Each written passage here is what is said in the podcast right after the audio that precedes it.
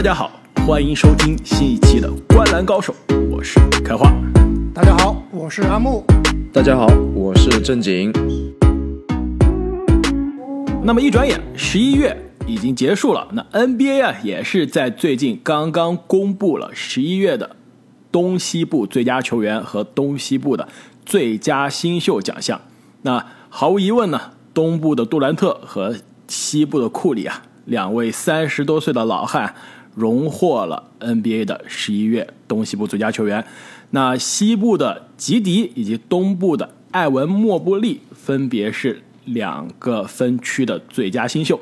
那其实随着十一月份结束啊，NBA 现在常规赛也打了超过差不多四分之一的比赛了。我觉得现在是一个非常好的节点啊，因为有足够的这个样本量，让我们来一起回顾一下，一起通过奖项的形式来分析一下过去这四分之一 NBA 常规赛最优秀、最亮眼的哪一群球员。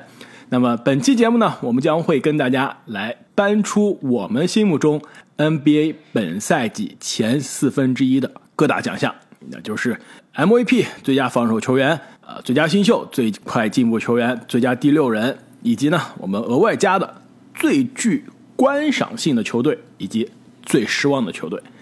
那其实我们在赛季啊刚刚开始的时候，我们已经给出了我们每个人心目中啊常规赛的各大奖项的预测，但是我们的预测的是整个常规赛，对吧？我看了一下，我们对于这过去前四分之一的这个投票啊，还是跟我们常规赛预测有不少的出入的，是吧？我们我我觉得先统一一下我们的标准啊，我们这边聊的是时刻是吧？对，我但是我们要统一一下标准嘛，我们这边聊的是过去这四分之一哪些球员在各个领域最突出、最优秀，而不是预测整个赛季结束之后会怎么样，是不是？你们投票是这个逻辑吧？对，等于说跟这个 NBA 颁发月最佳是一个意思。对，啊，但是我们这个月最佳还加上了十月份，而且我们还多了很多其他的奖项。哎，其实 NBA 官方这个月最佳啊，其实也是包括十月份的，就是十月和十一月两个月的，基本上是。所以杜兰特和库里应该是本赛季第一个荣获月最佳的球员。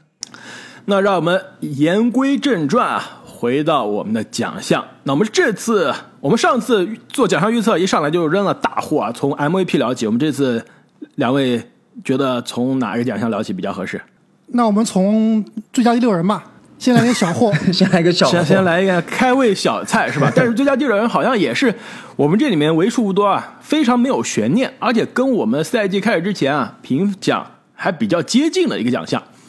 那么获得观篮高手 NBA 本赛季前四分之一最佳第六人奖项第三名是有很多并列啊，我们每个人讲一下自己的选择吧。正经，我看你这个选择肯定就有问题你的这个选择，我差点把你删掉了，你解释一下你这怎么选这个？太不专业了，正经。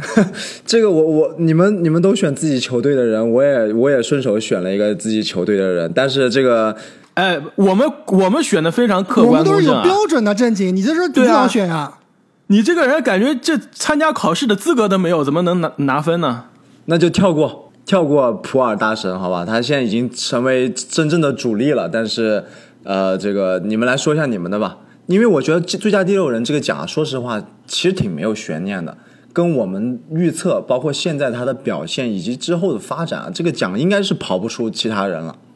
但是正经，我觉得你这个选项，如果我们做这个第二个 quarter，第二个四分之一，或者说呃整个赛季预测整个赛季预测的话，我觉得你这个是有保证的，就是可以可以提名的。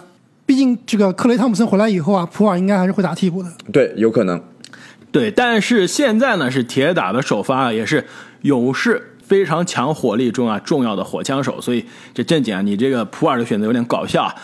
呃，阿莫，你的选择最佳第六人第三名，很快说一下。我选的是施罗德啊，就施罗德其实本赛季的表现是非常非常亮眼的。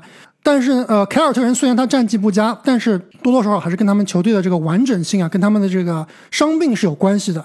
这杰伦布朗一直都是长期缺阵，所以呢，虽然说施罗德啊打了二十三场比赛，有十四场是首发，但是他在这个球队在全勤的情况下，肯定还是作为一个第六人出场的。而且啊，要知道湖人弃品必属精品，其实施罗德本赛季的发挥啊，真的是跟相比于上赛季是有了非常大的蜕变。场均十七点九分，命中率百分之四十四点六，三分球命中率百分之三十五点八，这都是比去年啊高了很多的。而且最主要的是，跟他的薪资比起来，一看就觉得非常香了。真香，是不是？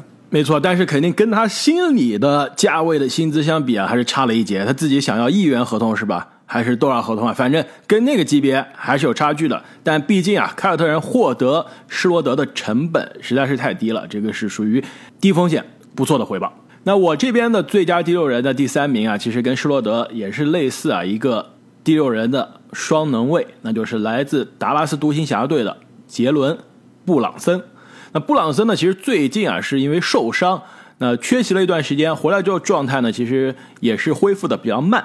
但是呢，本赛季打了二十一场比赛啊，呃，只有六场是首发，场均十四点七分，三点九个篮板，五个助攻，呃，关键呢，命中率是非常的高啊，百分之四十九。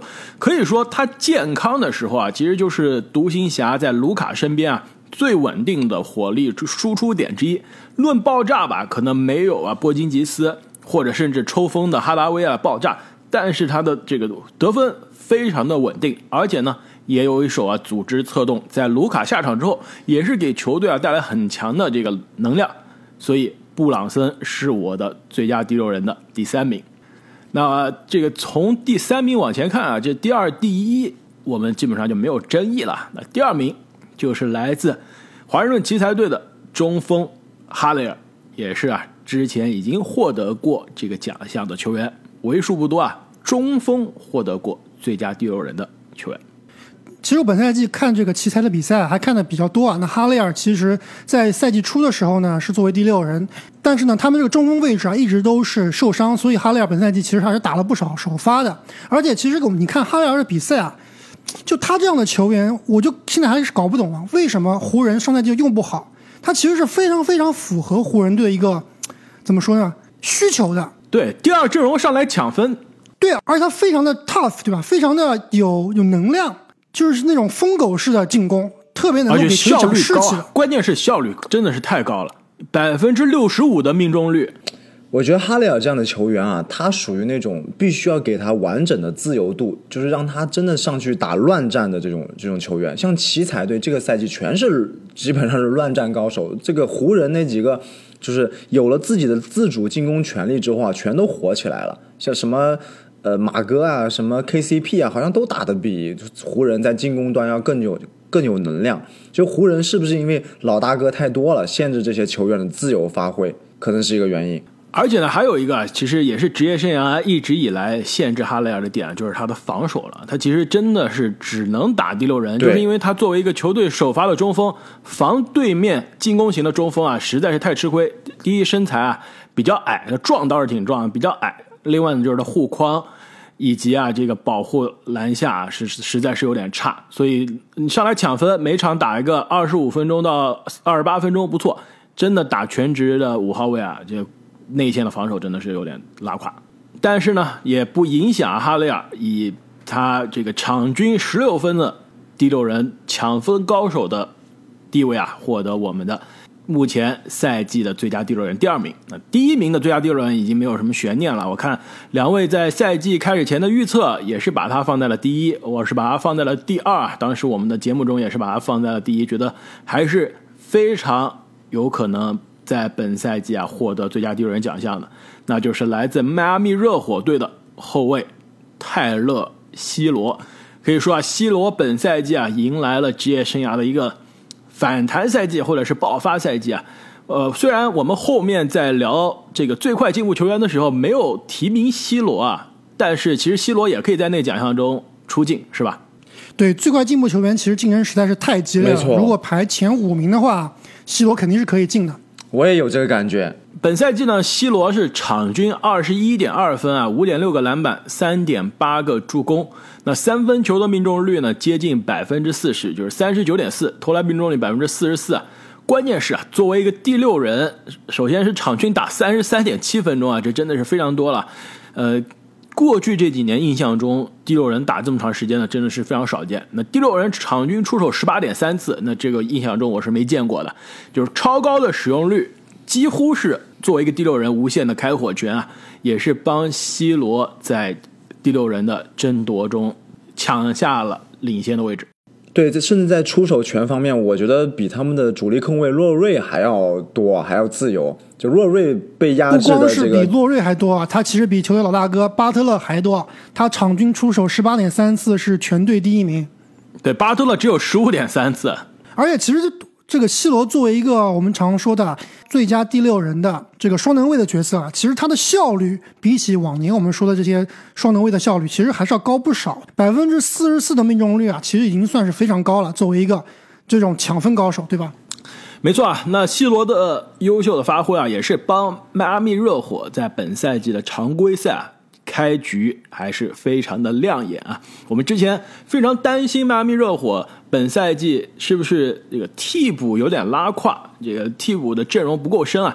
但是很明显，C 罗领衔的迈阿密热火他一个人顶俩是吧？板凳匪徒啊，还是火力非常好的。现在球队的主力中锋啊，阿德巴约因为受伤，呃，可能要长期缺阵啊长期缺阵啊。那其实这是真正开始考验迈阿密热火的替补水平的时候了。就替补的内线戴德蒙啊，能不能顶上来？那这塔克可能更多要打五号位的时间。那球队的三号位、四号位的这个替补能不能就挺身而出啊？其实这是迈阿密热火本赛季最关键的时刻了。呃，其实呢，这个既然我们刚聊到了最近的这个伤病的新闻啊，其实最近 NBA 也有很多非常亮眼的比赛啊，这个东西部都有几个高端局，对吧？我们其实，在聊奖项的同时，也可以顺带跟大家聊一下大家非常关注的最近这几个强强对话，就比如说东部的布鲁克林篮网和公牛的东部第一之争，昨天晚上刚刚结束啊。还有太阳和勇士的西部第一，甚至是联盟第一的一来一回，互相终结对方连胜的操作。没错，互相伤害。那我们也可以在节目中啊，就顺道给大家聊一下这几场比赛，后面肯定这几个比赛的这个主人翁啊会出镜的。那第二个奖项啊，刚刚既然讲到了最快进步球员，我们就来聊一下最快进步球员。那获得最快进步球员第三名的就是来自夏洛特黄蜂队的后卫，二年级拉梅罗·鲍尔。那其实最近他也是爆出了新闻啊，那不是特别好的消息，是吧？新冠，对，也是不幸染疫了。而且球队感觉一堆人轮换阵容，一半的四个人，他们马上就可以拉梅启动那罗个特别困难的特例了，可以去新签一个球员，是？吧？呃，是不是可以把球那个二球签来了？那是自断双臂，好吧？啊 二球不是在打发展联盟嘛，对吧？这三球是这个进入了隔离，那二球就要挺身而出了啊。哎，我想问一下两位啊，就特别是开花，你这个混，这个你没有内部消息啊？最近联盟首先很多是很多球员是得了新冠，对吧？很奇怪，就这大家都打了疫苗，为什么还能这么多人得新冠？另外一点，我觉得新的变种病毒呀，这变种病毒还没有还没有完全扩散呢，应该这些得病的球员不是变种病毒。呃，对对对，另外一个我觉得更奇怪的就是啊，你今天看这个玩这个 fantasy 你会发现啊，每天都有几个球员缺阵是因为 illness，因为生病。就最近生病的人是真的多啊，到底是什么病啊？这是哎，那我就告诉你了，有几个原因啊。其实这个我最近也是在好奇，我就研究了一下。第一呢，现在的确是刚刚美国这边是秋冬季嘛，进入到流感季节了。那的确是有因为流感啊各方面生病的。还有啊，最近美国是什么呀？Holiday season，就是这个节假日的，就是从感恩节到新年这一段时间的，就大家家庭聚会啊各种各样的派对比较多。扎堆这个疫情是一方面啊，还有一个是什么？这球员他要 party 啊，他要喝酒啊。就是 NBA，他其实很多球员他说自己宿醉是吧？哎，对了，就我我不是说所有的这个标着今天说呃伤是这个生病不上场的都是宿醉啊，但其实这是一个代号，只要你是宿醉，昨天晚上喝多了，今天早上头晕打不了球的，都通通叫做 illness，都是说生病，他也不会具体说是什么原因。就是其实当年最著名的帮主的那个高烧之战，其实当时大家就是阴谋论嘛，说帮主是不是前一天晚上在大西洋城打扑克，对吧？连夜赶回来的宿醉，所以说这个带带着高烧出阵啊，当时也是引起了各种各样的揣测。那最后帮主在最这个最后之舞的呃，纪录片中也是辟谣了。但是其实大家对于这个球员说所谓的生病，但现在疫情呢，疫情检测这个生病那是实打实的，这种非疫情相关的生病，其实大家都觉得有水分的，可能百分之三四十是昨天晚上出去喝大。那这个回到我们的拉梅罗球哥啊，呃，球帝，那球帝呢，其实这个非常对得起我在赛季开始之前啊，把他放在了我的。最快进步球员的第一名。其实现在我们聊的是整个赛季的这前四分之一啊。如果是让我现在再继续预测本赛季全部球帝是不是有机会第一名啊？现在这个疫情的这消息让我有些这个不太确定了。但是在疫情消息就是呃拉梅罗被隔离之前啊，我还是非常有信心的。我觉得拉梅罗应该是会越打越好。而且呢，在我这儿看来啊，拉梅罗就是应该是今年 NBA。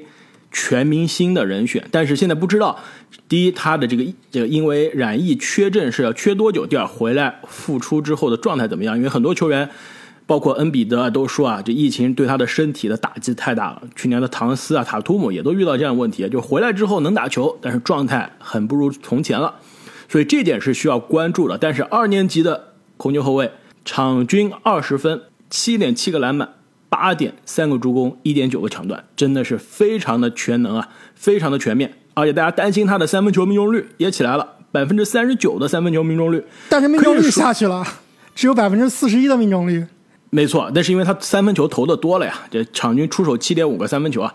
另外就是他的这两分球的单打绝技比的比较少，因为本赛季啊，我后面我们肯定还会出现这个黄蜂的讨论啊。我看黄蜂的比赛看的是真的非常多，就是球帝。他现在缺乏什么？缺乏一个单打必杀技，就是球队到最后关键时刻，可能还是靠靠海沃德比较多，是吧？没错，就是最后一锤定音，还是让海沃德单打，或者说罗齐尔，其实是罗齐尔对，但罗齐尔身材有点小啊，很容易被对方锁死。其实真正最后这个互捅的时候，就是海沃德单打，球帝跟着没关系了。但的确前几天刚刚是有三分球绝平这个雄鹿的优秀发挥啊，但他就是需要这种能跑出位子。直接拿三分球直接扔，但是你需要他这个单打还是不太行，所以球帝一旦开发出啊这必杀技的两分球单打，他现在单打就是什么呀？就小抛投，而且他小抛投经常离篮筐五六米、七八米就开始小抛投了，而且有点丑，效率也不是非常高啊。所以你看他命中率是真的有点捉鸡啊。但是如果他能开发出足够的单打，我觉得球帝真的是联盟未来啊这个高大全能控球后卫的脸面了。而且本赛季你知道他罚球命中率多少吗？两位猜一猜。对我其实我就想讲的是这个罚球命中率啊。其实我记得在赛季初的时候，拉梅罗当时的三分球命中率是百分之四十五以上，非常非常的夸张。当时我记得我和正经都是觉得他这个是没有办法保持的，他这个是不是就是吃饺子？但是从罚球这方面来看，我觉得。从某种程度上来说啊，我觉得拉梅罗的球的这个三分球还是练过了，还是还是有保证的。不仅是在海滩上跑步了，他肯定还在后院练了罚球。去年百分之是七十五点八，今年百分之九十。其实对，其实我们之前聊过啊，说这个一个球员他的罚球好不好，能够决是不是能够决定这个球员能不能投三分球啊？当时我们举了几个反例子，就比如说乔哈里斯三分球非常准，但是罚球特别不准。但是我觉得，如果一个球员他的罚球命中率能够在百分之九十以上的话，他百分之百是一个好的投手，这个应该是一个相正相关的，已经过了那个线了，是吧？已经不是说有什么技术制约了，超过百分之九十。而且关键，你们找一个历史上的二年级的球员，百分之九十的命中率发球很少见，除非你这种纯射手啊。昨天晚上我刚好是听了这个 Zach Lowe，ESPN 的 Zach Lowe 啊采访，就是呃黄蜂队主场的那个解说柯林斯，就是那个激情帝。阿木，你要再模仿一下那个？我不想模仿了，有点 伤，有点伤嗓子。对对对，就是激情帝啊！那激情帝他就跟这个 Zack Lowe 在节目中说啊，他说球帝刚来的时候，其实他当时对球帝是完全不放心，听说了太多他高中打那种野球，篮球在对在海外野鸡联盟，然后到澳大利亚的这个新西兰打球的这些经历啊，他其实非常不放心的。但是越看。越觉得这小伙子啊，真的是扎实，真的是练。而且他也说了，他想象不到啊，一个二年级的后卫能通过一个夏天的训练，把罚球从百分之七十五上升到百分之九十。他说，大家都说拉梅罗可能就是个隆佐鲍尔的翻版嘛，就是他哥的翻版。现在看来，真的不是，真的是比他哥啊在天赋上甚至在勤奋上都更加突出。在我们进入讨论第二名之前啊，其实我还想提一下我的提名啊，就是来自于魔术的科尔安东尼。在赛季初啊，我们对这支魔术最大的担忧就是说，他有很多天赋，但是这些天赋，首先第一个不是最顶级的天赋，而且我们也不知道他想重点培养谁。好像是我感觉啊，魔术队在选秀大会上选来一个控卫的这个操作啊，刺激到了科尔安东尼，所以他这个赛季的进步啊，其实也非常夸张，可能是受制于球队的这个战绩。最终可能拿不到这个奖项，但是他的进步确实是非常大的。得分从十二点九分上个赛季到这个赛季的十九点九，二十点二现在是到二十点二了，最新的数据没错。这个助攻从四点七到六点八，篮板四点一到五点九，而且三分、投篮、罚球三项命中率几乎都是上升了百分之三以上，非常的夸张。其实他这罚球命中率啊也接近百分之九十了，现在是百分之八十七啊，而且他这个二十加六加六的数据。其实是我们想象中的球队选到的萨格斯打出来之后的数据是吧？对，其实本赛季萨格斯有点拉胯，但是安东尼又起来了，这个是比较让我吃惊的。而且呢，其实啊，我跟大家说一个这个，我每年夏天啊怎么看下赛季有球员能爆发？其实对于新秀啊，我看的最多的一点就是他在关键的时刻能不能挺身挺身而出。举几个例子啊，比如说二零一七年。国王选了福克斯啊，那福克斯一七一八赛季，你看他的高阶数据，那就是全联盟可能最拉胯的球员之一，可能比电视机稍微好一点。那你看他的这个统计数据呢，也不行。但是那一个赛季，我印象没有记错的话，福克斯是上演了至少四到五次绝杀或者绝平。然后下个赛季一八一九赛季啊，福克斯就开始爆发了。其实你这种小后卫作为一个新秀不怯场，关键时刻能挺身而出，这是很重要的，有是杀手气质啊。去年新秀让我印象最深的就是关键时刻大心脏表演平平的，就是科尔安东尼，应该有至少三次绝杀吧，这都是三分绝杀。但是呢，当时我们没有把科尔安东尼啊，其实凭借。这一点我其实当时是非常关注科尔东尼到本赛季的这个进步啊，但是我们当时没有把他放到十大爆发球员的一点，就是我们担心球队的后场人太多了，有萨格斯，对吧？而且呢，阿根汉普顿，阿根汉普顿，可能要回归福尔茨，可能也要回来。这球队不知道培养谁啊？但现在看来，科尔东尼已经是锁定了球队的后场的主力的位置。他现在已经基本上锁定球队老大了。对吧？啊，基本上也是锁定球队老大，而且你作为一个一米八八吧，其实一米八八都不到的一个小后卫啊，而且他这一米八八估计还算上他那个大脏辫的长度啊，其实我感觉他真的没有一米八八。你场均将近七个篮板球，这有点丧心病狂了吧？对，其实他是身材是非常非常壮实的，你看到他打球啊，完全不会不会因为他这个身高感觉他会吃亏。模板中年洛瑞。对这个科尔东尼啊，的确是值得我们的一个提名，但是呢，没有进入到我们的最快进步球员的前三啊。其实准确的说，他跟拉梅罗应该都是值得考虑，但可能考虑到这个球队的呃这个影响力啊，拉梅罗可能还是啊更高一筹。但是无论怎么说呢，这个在这个提升的这个进步的跨度来说啊，可能科尔安东尼是更高。那下面这个球员呢，他的这个进步的跨度可能没有科尔安东尼那么高啊，但他的这个进步的影响力对于球队、对于对于联盟，哎，你们最近有没有看这个全美直播的一些 NBA 比赛？ESPN 的比赛，你没发现 ESPN 在这个暂停啊或者中场休息的时候都会插播一个耐克的广告？我不知道你们有没有看到？我最近都看的是腾讯的直播，就是 ESPN 啊，最近一直在轮流播放这个耐克的官方广告啊。广告的主人公就是莫兰特。今年我看所有的耐克广告，好像这个主题只有一名球员呢，只有莫兰特，这是全美直播的。哎，这点啊非常有趣啊。但是呢，哎，不对，阿木，你这已经把我们剧透了。我们的第二名就是来自灰熊队的后卫莫兰特。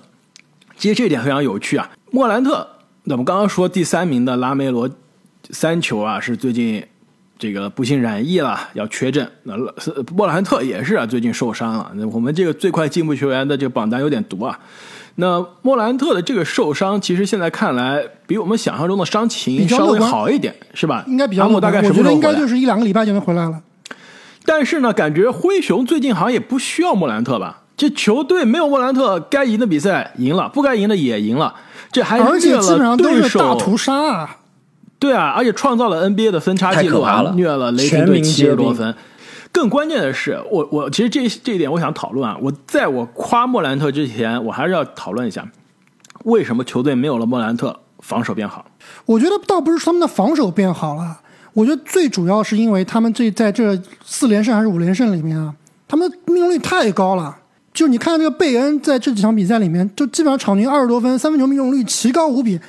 杰伦·杰克逊基本上就是张手就有，三分球打得太顺了。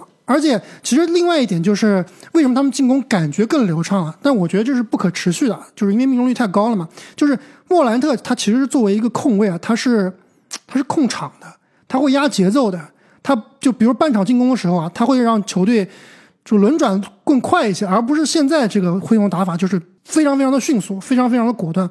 其实倒不是说莫兰特走了以后这个灰熊就是更强啊，而是这段时间灰熊的命中率实在是太高了，而且杰伦·杰克逊和贝恩的状态实在是太好了。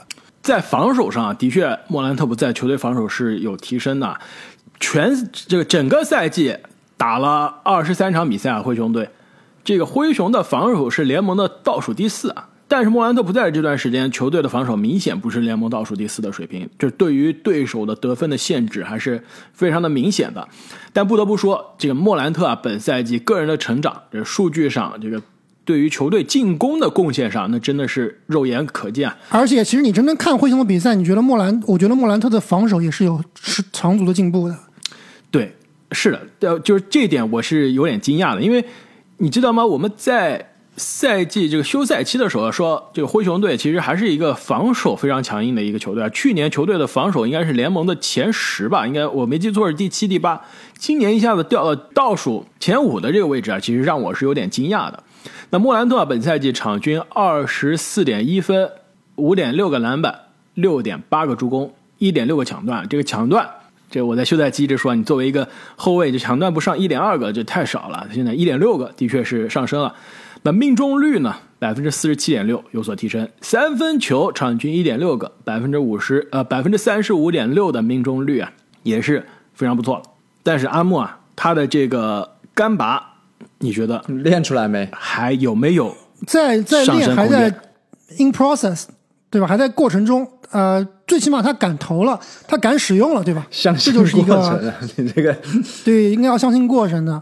听着这个口号有点恐怖。而且莫兰特在受伤之前啊，其实你看每周的 NBA MVP 榜啊，他都是在 MVP 榜的前十名的，这点其实是我们今天聊的所有的最佳进步球员里面是独一档的。没事，这个拉梅罗很快就要也进入前十了。我们这个三年级的莫兰特和二年级的拉梅罗之争啊，是不是感觉是如影随形，是吧？只要有莫兰特的地方就要有拉梅罗。其实今年这两个人啊，如果把疫情和这个伤病的因素考虑之内啊，两个人如果回来恢复的比较好，其实都是有机会同时进全明星的。对，我我觉得我我觉得莫兰特其实更稳。如果是能在他能在一到两周之内回来啊，我觉得今年莫兰特是肯定会进全明星的。莫兰特赛季初的时候没受伤之前，已经是进入这个联盟前三的后卫讨论了，这个非常爆炸的。没错，我觉得他是应该压在威斯布鲁克和利拉德之前的，最起码现在来看啊。那但即使是这样呢，他的这个进步啊，也没有第一名来的那么突然，来的那么惊艳。就如果论影响力啊，莫兰特的这个进步、这个爆发，的确是影响力更广。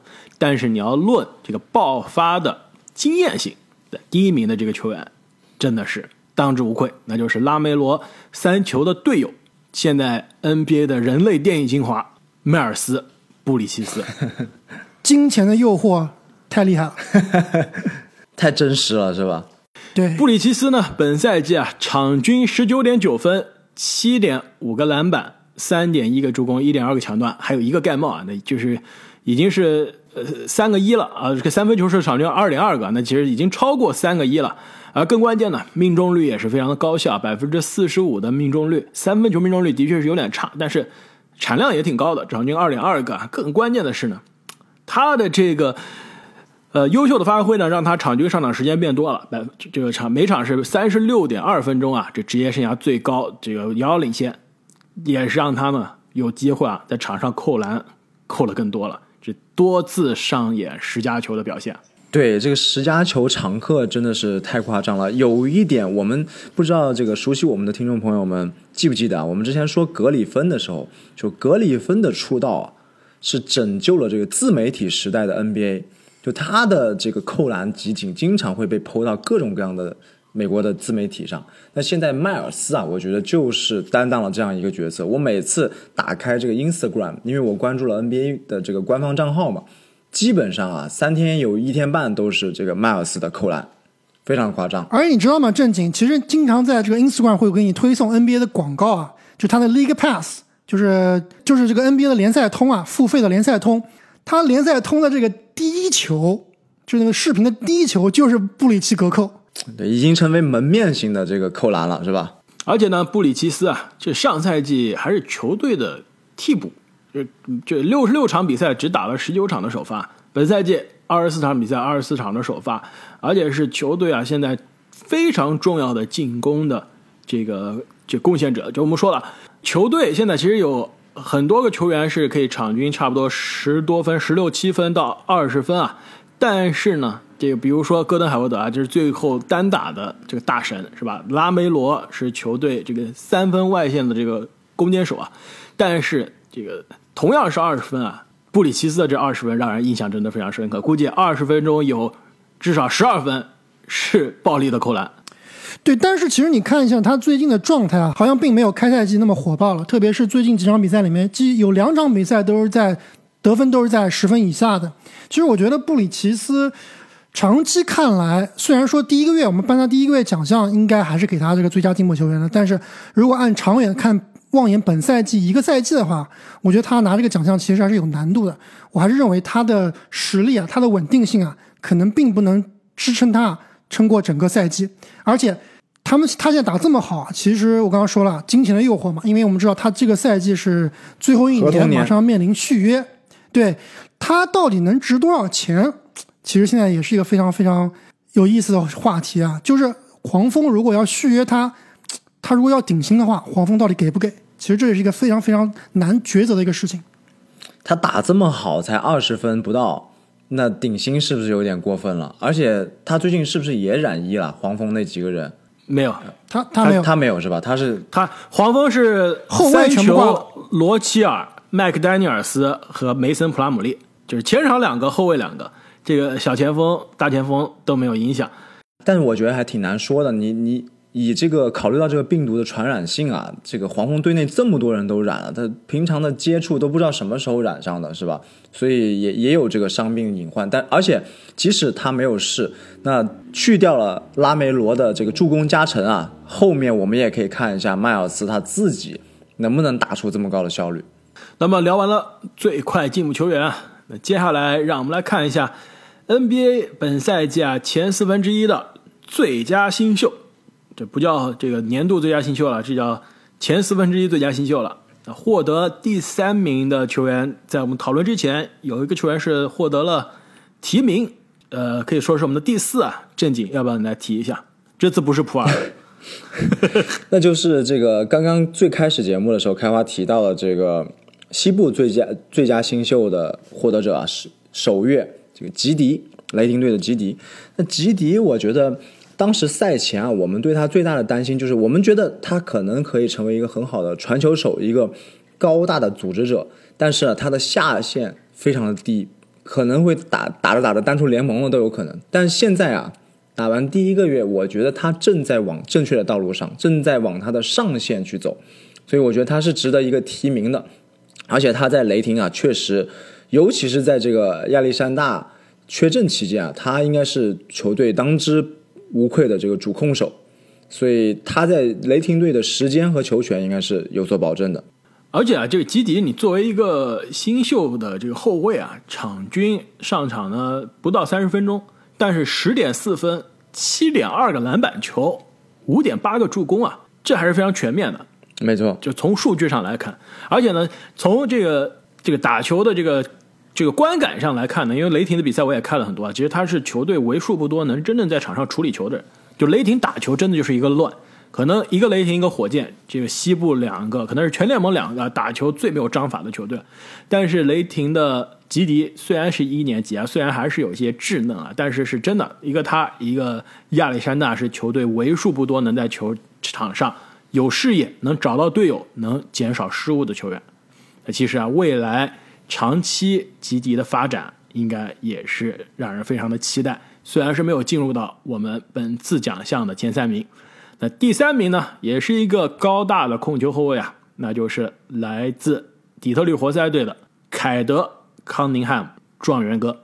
状元哥也是赛季初挖了一个大坑啊，现在在一路往回填。最开始的表现实在是辣眼睛，不，最开始没有表现，最开始受伤。对，刚上场的那两场比赛难道不辣眼睛吗？那个投篮命中率，对，什么十五投一中两中的是吧？确实挺辣的眼睛的。但是他现在发这个整个的投篮命中率还是个问题啊，非常大的一个问题啊。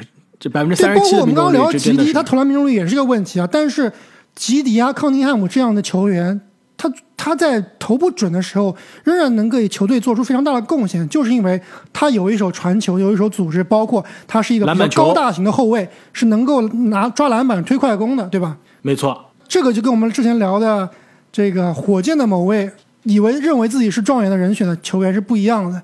就没错火箭那名球员，如果你投不准，你这比赛就没有办法对球队造成影响，对吧？没错，你这样类型的高大的控球后卫，能推快攻、抢篮板，防守又不差，不吃亏而且呢，这个又有组织，你再差也就是前几年的球哥嘛，你在联盟还是大家都想要，你最差那就只能是西蒙斯了，对吧？就自己不打球了，那没办法了。所以只要你不跟球队闹到不打球的地步，你还都是有救的。那康尼汉姆呢？的确，那现在啊，这个作为新秀呢，场均十四点一分，六点三个篮板，四点六个助攻，一点二个抢断，命中率真的是没法看。这命中率真的是太丢人了，这个三十七的投篮命中率，二十八的百分之二十八的三分球命中率，罚球命中率还不错，让人看到一丝的希望啊。但是呢，这个无无论如何啊，这个球队底特律活塞未来的舰队核心就是他，他就是球队啊未来的持球大核心的模板。而且其实看底特律活塞的比赛，其实你发现他也是球队为数不多啊真正能处理球的球员。这去年的新秀海耶斯，虽然是就被媒体在选秀前吹了一番啊，我们其实也是非常看好啊。但是现在看来，海耶斯跟康宁汉姆相比，真的是质的差距天壤之别。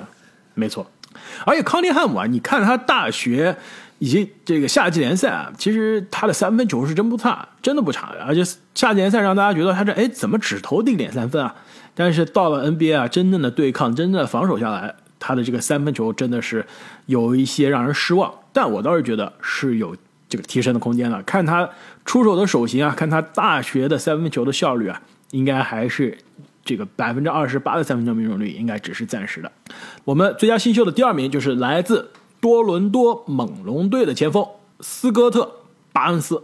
其实巴恩斯我们之前也聊了好几次了，对不对？对，就没有莫布利的异军突起，巴恩斯应该是妥妥的这个最佳新秀的热门人选啊，打的真的是非常好。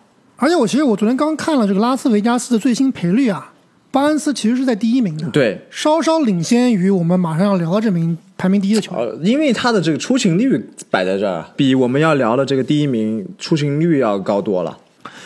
就如果要说啊，本赛季今年乐透新秀中啊，让我觉得最惊艳的，可能就是被我最低估的，可能就是巴恩斯了。其实当时我们对于巴恩斯的选择呢，是觉得猛龙的选择有一些有失偏颇。有点冒险，大家都说应该选萨格斯的，结果他选了个巴恩斯。，对，没错，你说论天赋吧，感觉巴恩斯 总缺了一点什么，就没有萨格斯那种作为球队老大的气质。而且论适配吧，你球队刚刚少了一个控球后卫，洛瑞走了，补上萨格斯多好，新老交替。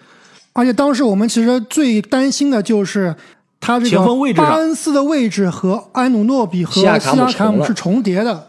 对，那现在看来不影响。其实巴恩斯，我在他打完夏季联赛之后，我就已经对他改观了。你们记不记得当时我节目就已经非常看好巴恩斯了？他这个在夏季联赛里面表现出来的攻防两端的这个成熟度和技巧性，还有这个身体素质，其实我觉得是远远超出了我们最初对他的预期的。没错啊，其实当时看夏季联赛，我也觉得巴恩斯是严重被我们低估了。而且，其实刚刚我们讲的这个康宁汉姆啊、吉迪这样的球员，我之前说过，这一个球员的三个维度嘛，对吧？进攻、防守和组织。巴恩斯这种球员也是那种，哪怕你在场上投篮投不进啊，或者说今天准度失准的情况下，仍然能够长期待在场上，就是因为他的这个 size，他的这个身高臂展、体重，包括他的防守的覆盖程度是非常强的。而且呢，其实让我比较惊艳的一点就是巴恩斯他在大学的时候，如果你看他大学的比赛，就发现他是属于就是说进攻的灵性还差了一些。就是属于防守不错，有一定的组织。当时大家给他的这模板是什么呀？小追梦嘛，对吧？那现在他的这个持球进攻啊，不说比新秀追梦了，感觉现在比现在的追梦这持球进攻的威胁都大一些。就单体自己得分，对吧？追梦有持球进攻吗？问题是，哎，不，但最近你别说追梦几个那种内线的要位转身，其实还是有点东西的哈。啊，对，到后面我们肯定会聊到追梦啊，但是我我觉得这个。呃，追梦他的威胁还是不来自于得分，是吧？他的这个威胁是来自于你觉得他要得分，他去防他，但他把球传出去了。但是巴恩斯其实他恐怖的就是他现在的威胁并不来源于进攻，但是呢，他是有这个潜力把自己的威胁啊，最大威胁变成进攻的。就我真的能看到啊，你说过五年以后他能成为下一个卡哇伊，其实我到现在想是，并不觉得这是一个一个非常夸张的猜想的。没错啊，你毕竟一年级，现在作为新秀，场均十五点三分，八点一个篮板，三点三个助攻，一点二个抢断，零点八个盖帽，百分之四十九的投篮命中率，百分之三十七点五的三分球命中率。其实这个命中率上面是让我比较惊讶的，我一直觉得他应该是一个这个这个投篮命中率百分之四十出头，三分球命中率有点像这个去年的奥克罗的那种水平啊，比较糙一点的是吧？命中率对，现在看来命中率还是真的。这让人有些惊讶。就对比同年龄段的欧吉安努诺比啊，其实巴恩斯要比当时的安努诺比要强很多，成熟全面太多了。不得不夸呢，这个猛龙管理层还是会选人啊！你想想看，猛龙的这一批当年夺冠啊，包括现在留下来这批年轻人，哪一个是高顺位选的？都没有啊！西卡，对吧？这个范弗利都是二年呃二轮还是落选？不是二轮就是落选。这个安努诺比算是稍微选球顺位高一点了，但也不是当年的大热啊。就是球队选人用人真的是会选，而且呢都是会低位淘宝。所以这这一次给巴恩斯给猛龙一个这个前五的选择，猛龙还是选了一个可以说是大家意想不到的选择。现在看来真的是不错，但是呢还是没有进入我们的。新秀的最佳新秀第一名，第一名的人选，其实大家现在还是没有骑士会选是吧？还是没有骑士会猜，骑士那绝对是猜。你别说骑士的高顺位选秀，想想都挺强的，啊是不是？你在搞笑吗？T T 第二第二位选了 T T 最高的选秀，好吧？还有联盟最历史上最强的状元本内特，第二位好像选的是维特斯，好吧？他这个上下限上下限都非常的夸张，而且连神仙都能选到。那第一名呢，就是骑士的新秀埃文莫布利。那莫布利啊，其实进入到本年的这个选秀的时候，我们当时在节目中说了，应该是上限啊非常的可怕。那论未来可能是本届最强的，但是呢，我们也是给他打了很多的问号啊。对，当时我们就说他肯定是需要一个两到三年的打磨时间才能真正适应 NBA。毕竟他的这个体重啊，他还是比较单薄，对吧？对。哪知道现在这个前一个多月看下来啊，莫布利感觉已经是在联盟打了五年篮球的样子了，非常非常的成熟。没错，而且呢，其实如果你刚刚。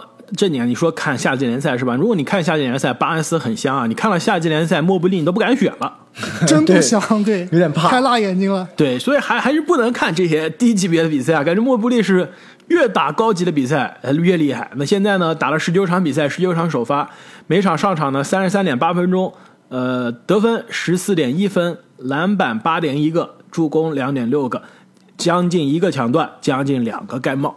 看数据好像并没有那么爆炸，但是如果看他的高阶数据，开花是不是非常非常恐怖？没错，你作为一个新秀啊，防守赢球贡献值联盟进了前十啊，我来看一下，现在是联盟的第七名，太可怕了。而且还有一个数据更加可怕，就是干扰投篮，埃文莫布利这个排名全联盟第一名，非常非常恐怖，就排在戈贝尔、什么艾顿、霍福德之前，名列第一。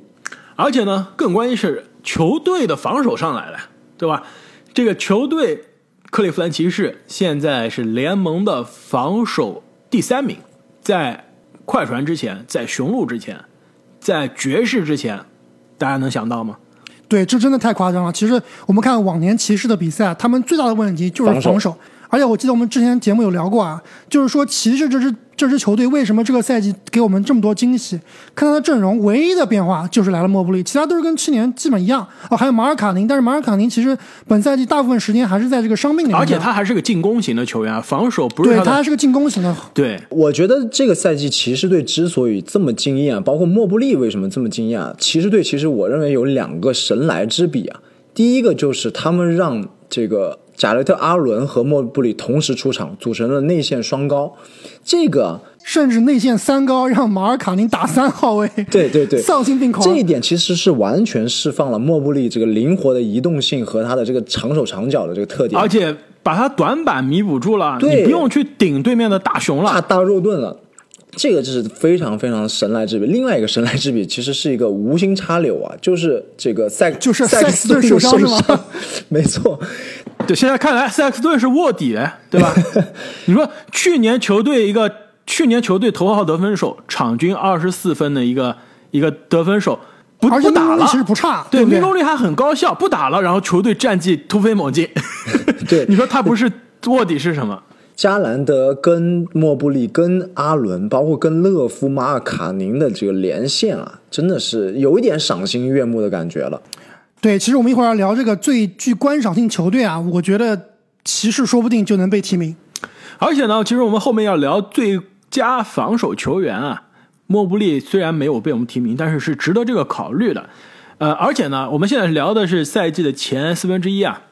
如果我们聊未来五年之内，莫布利能不能拿至少一个最佳防守球员？你们你们说可不可以？我觉得我我肯定猜可以。关键在于骑士要不要续约塞克斯顿。如果塞克斯顿续约了，这骑士的战绩可能还是有点难。现在看来，我觉得有点难。这塞克斯顿的这个受伤非常不是时机啊，同年纪的人都在为自己的这个对，迈尔斯布里奇都在为下一份大合同打拼，塞克斯顿也是今年合同到期啊，对吧？也是要面临续约啊，对，而且还出现确实有点难对，而且还出现了这个缺谁谁尴尬的场面，真的是。而且更关键的是，你要受伤，你也跟同年级的像麦克波特一样，什么？签了大合同对，，先把钱拿了再受伤，对吧？对，是吧？你这受伤的时机也太差了。其实啊，刚刚讲到布里奇斯的续约啊，其实我刚刚那个忘记讲了，我觉得可以参考一下约翰克林斯，对吧？其实就两千五百万左右，是吧我觉得？这两个人从贡献上、从类型上来说有点接近，但现在看来呢，布里奇斯的确上限更高，而且防守的呃实用性比柯林斯还要更高一点，所以参考一下柯林斯的这个价位啊，我觉得还是比较靠谱的。哎，那塞克斯顿呢？真不好塞克斯顿之前，应该是顶薪的一个，最起码是顶薪考虑的。你谁给他顶薪？谁给他顶薪？尼克斯吗？我觉得塞克斯顿应该去强队当个第六人，说实话，像这个克拉克森那种角色比较好。对，还真不错，或者像罗齐尔一样。对，对，我觉得塞克斯顿拿个两千万，我觉得是没有问题的，应该还是比较香的。三千万有点多了。那么聊完了最佳新秀啊，接接下来让我们看一下本赛季的前四分之一的最佳防守球员。那么防守球员的第三名啊，我们这边有好多个选项，每个人都说一下自己的选择。其实我们刚刚说了，埃文·莫布利其实也是值得这个讨论的。那除了莫布利之外，我们还有三个选择。正经，从你开始。那就不得不提到今年防守效率排名联盟第四的快船队的当家球星泡椒了。那我觉得泡椒这一个赛季啊，他在进攻端的一肩挑啊和这个耀眼啊，我觉得是掩盖了他在防守端的贡献的。这个快船之所以能够在卡哇伊受伤之后啊，还是保持联盟防守强队的这个态势啊，跟泡椒绝对是脱不了干系的。我觉得他是值得一个最佳防守球员的提名，甚至是值得一个 MVP 的提名的。那我这里选呢，其实是一个非常偷懒的选择，我选的是第三名鲁鲁迪戈贝尔。其实也没啥好说的，就套用杜杜兰特那句话吧，就 You know who I am，我是戈贝尔，对吧？我防守好不好，大家都知道，是吧？尤其是常规赛。没错，虽然我是在赛季开始之前把鲁迪戈贝尔还是放在了最佳防守球员的第一名啊，但是其实球队的防守整体防守其实今年不是特别行，是吧？进攻还是联盟，其实他进攻效率是联盟的第一啊。这个犹他爵士现在是进攻第一，但是防守呢，只排到第九名了，跟我们之前啊印象中的呃球队防守联盟排名前三常客啊还是有一定距离的。那我这边的第三名啊，其实有些出其不意，我觉得我这阿木是不是我们俩剧本调换了？你讲觉得第三。阿木，你讲我的这个人，我讲你的那个人，还真的比较合适啊。那我这儿第三名就是联盟，应该现在是抢断王吧？对，抢断王对，上场时间应该就是三十分钟不到，抢断王。而且大部分是作为第六人出场的。死亡缠绕卡哇伊那种 没错抢断，，阿莱克斯·克鲁索。其实克鲁索本赛季啊，真的是一个他，一个隆佐鲍尔，是拯救了公牛的防守。其实，公牛本赛季进入到这个赛季开始之前啊，我们是非常担心他防守的。球队三大主力不防守，然后呢，关键是呢，球队最好的，我们认为啊，锋线最好的防守球员，呃，打几场受伤了，受伤了，赛季几乎报销了但是。现在公牛防守联盟第七，万万没想到，那真正的防守大闸就是朗佐鲍尔，更重要的就是阿莱克斯·克鲁索。那克鲁索啊，你看他的这个防守数据啊，我们说呃，这个他的这个场均抢断现在是联盟第一名嘛，场均二点二个，上场只有二十八点六分钟啊。但是其实我也知道，防防守抢断好的人，他不一定防守真的好。不见得防守就一定好，但是吧你要是当年哈登也拿过抢断王的，呃，但哈登防守其实也还行。但是绝对不是最顶尖的。其实克鲁索，你看他的比赛啊，他的比赛中看比赛中的上场上表现是远远超过他的数据的，没错就真的是死亡缠绕，看得非常恐怖。太聪明了，关键是太聪明了，就是他知道球员对面的球员球要往哪传，战术怎么跑。更关键是，他防守上是一个非常就是用英文解说经常会说吧，就是非常 vocal 的一个人，就是他是一个经常会表达自己的声音，是球队的防守的那种这个四分场上卫追梦防守教练的那种人物？对对，追梦格林就是我在场上我不失位，我还能指挥我的队友去这个去他应该去的地方，这一点非常重要。就是我不仅防了我的人，我协防换防非常有力，能防再防零点五个人，我同时能指挥队友去防他们的人。那这就是一个人真的是可以撑起一道防线啊。那这样的存在呢，真的是让克鲁索啊，这必须要进入到今年最佳防守阵容的讨论了。赛季结束了，如果最佳防守球员啊、呃最佳防守球员他拿不到最佳防守阵容，我非常希望看到克鲁索。但是这只是我们的第三名啊，啊第二名的这个防守球员最近的高端局的表现，多次高端局的表现啊，是锁死得分王的表现，锁死锁死两个得分王，锁死两个得分王，没错。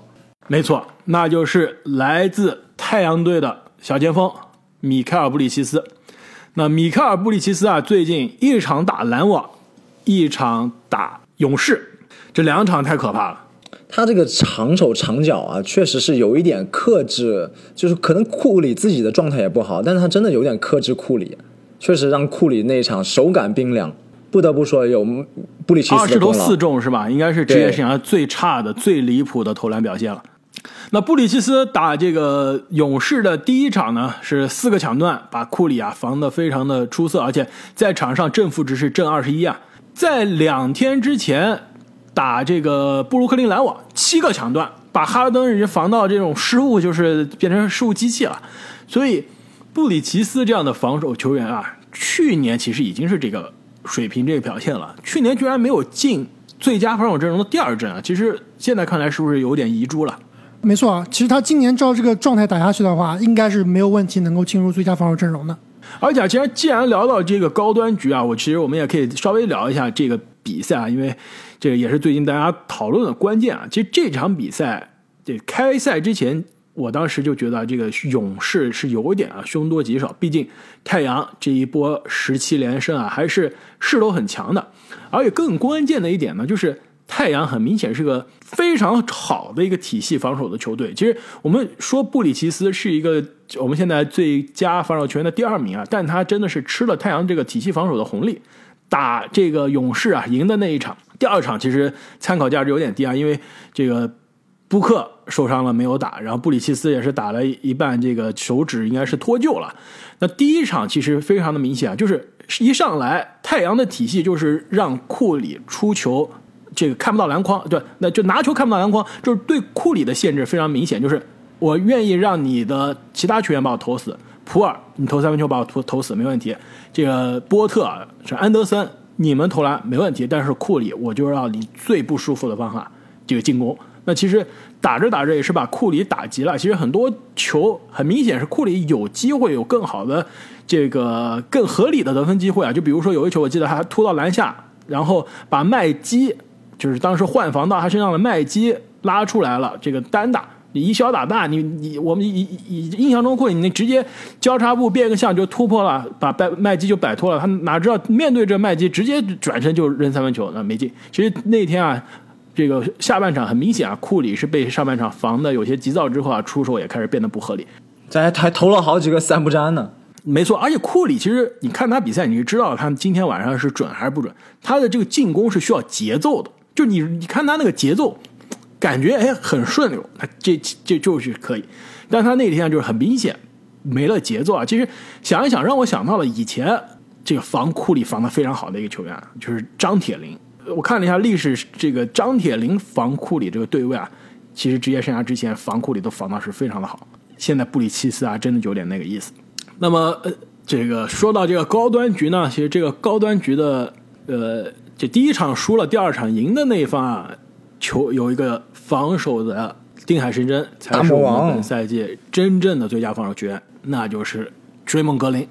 本赛季啊，不得不说三单数据是吧？九九九感冒零，对，高级三单，或者是平价三双，对吧？逼死强迫症的数据。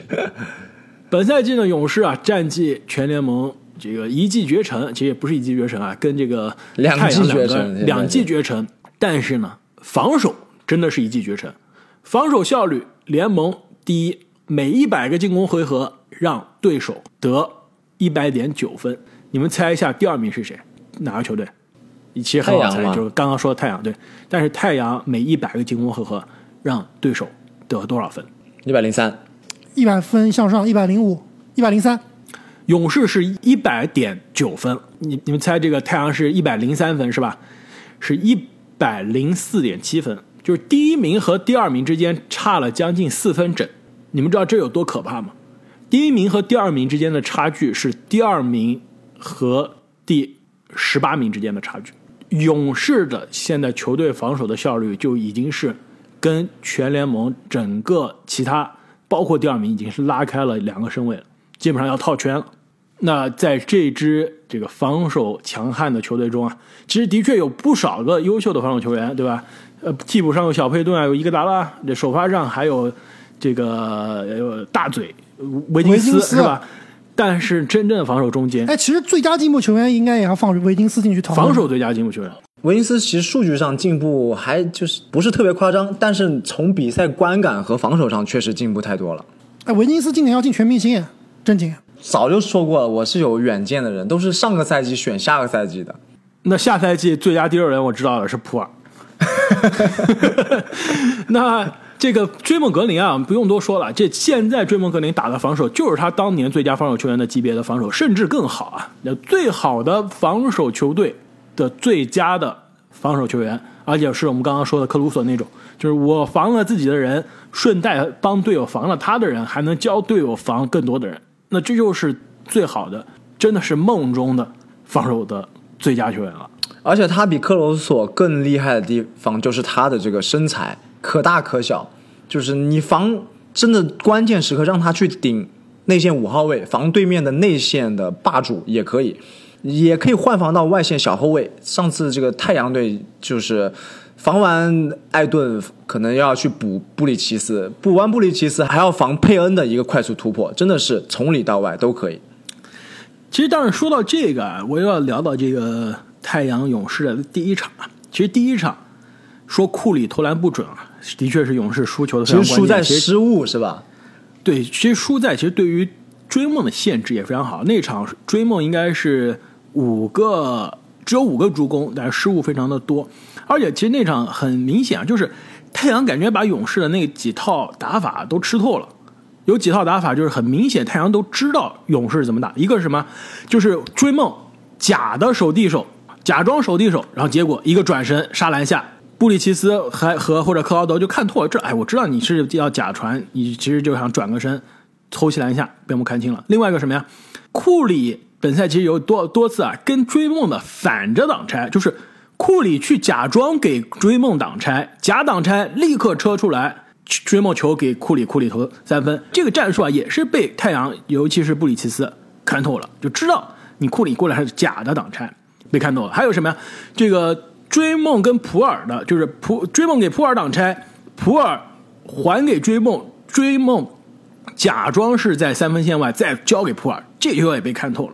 其实太阳其实现在看来真的是非常的老辣，非常的这个战术素养非常的好，就把对面的这些常用的。小技巧、小战术都吃得非常透，但是呢，这个追梦啊，以及这个库里也是在第二次球队的强强对话中啊，这个赢了回来。其实非常期待这两个球队啊，本赛季后面常规赛的对位，以及啊，最后是不是能在西部的巅峰啊，在季后赛相遇。baby, I'm.